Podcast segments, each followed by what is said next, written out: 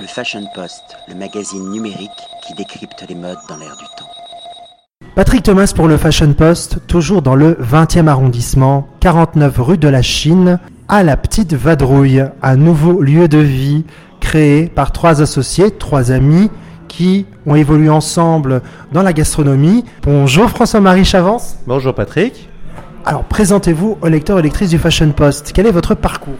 Alors, bah, moi j'ai commencé euh, au début des années 2000 euh, avec un BEP de cuisine à l'école hôtelière Ferrandi que j'ai réalisé donc en deux ans à l'époque. Et puis j'ai continué toujours en cuisine avec un bac professionnel, donc en apprentissage à chaque fois, dans des très belles maisons, notamment la Truffière dans le 5e, le chef Jean-Christophe Rizet qui m'a formé en cuisine à l'époque, euh, qui je pense est mon mentor de base, celui que je garde dans mon cœur de cuisinier.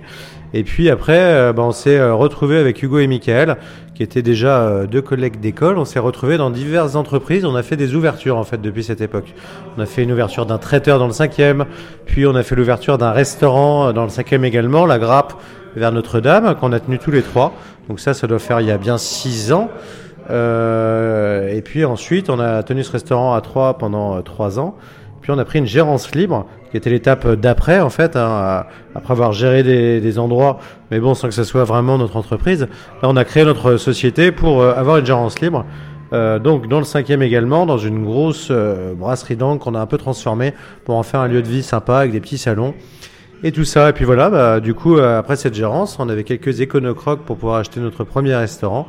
Et donc voilà, c'est toujours la, la même, le même trio infernal qui continue et qui on a décidé d'œuvrer dans le dans le 20e cette fois parce que pourquoi le 20e parce que vous passez carrément en rive gauche à rive droite. Ah bah c'est clair. Bah, on s'est rendu compte que toute notre clientèle bah, venait en fait euh, du nord de Paris. Donc euh, on hésitait entre 18e et 20e et puis euh, on a commencé à regarder un peu le 20e et le 20e bah, l'esprit du 20e nous a beaucoup plu. Euh, ce côté vraiment ancien village, parce que Bénilmontant, à la base, c'était quand même un village qui a été rattaché à Paris. on a l'impression que cette âme est restée dans l'endroit.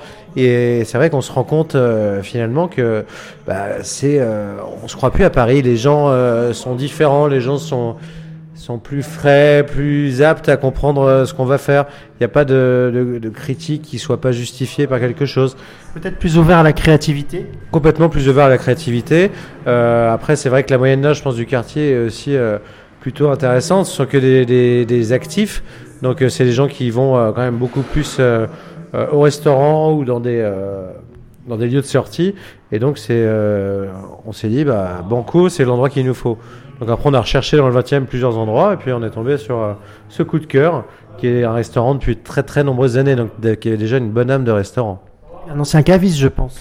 Alors euh, oui, je crois que ça a été un caviste euh, en début 1900 lors de la construction de l'immeuble. Et puis après, divers restaurants se sont succédés, toujours tradis. voilà, c'était quand même une, entité assez importante du quartier. Voilà. Donc on a décidé de la, de la redynamiser euh, en proposant quelque chose d'un peu différent. Le midi, on s'est dit, bon, on va rien changer, on va faire une formule du marché, sauf que ça sera notre cuisine plutôt que celle d'un autre. Produits frais, bien sûr. On essaie d'avoir des circuits courts sur les produits, euh, de faire venir les produits le moins loin possible.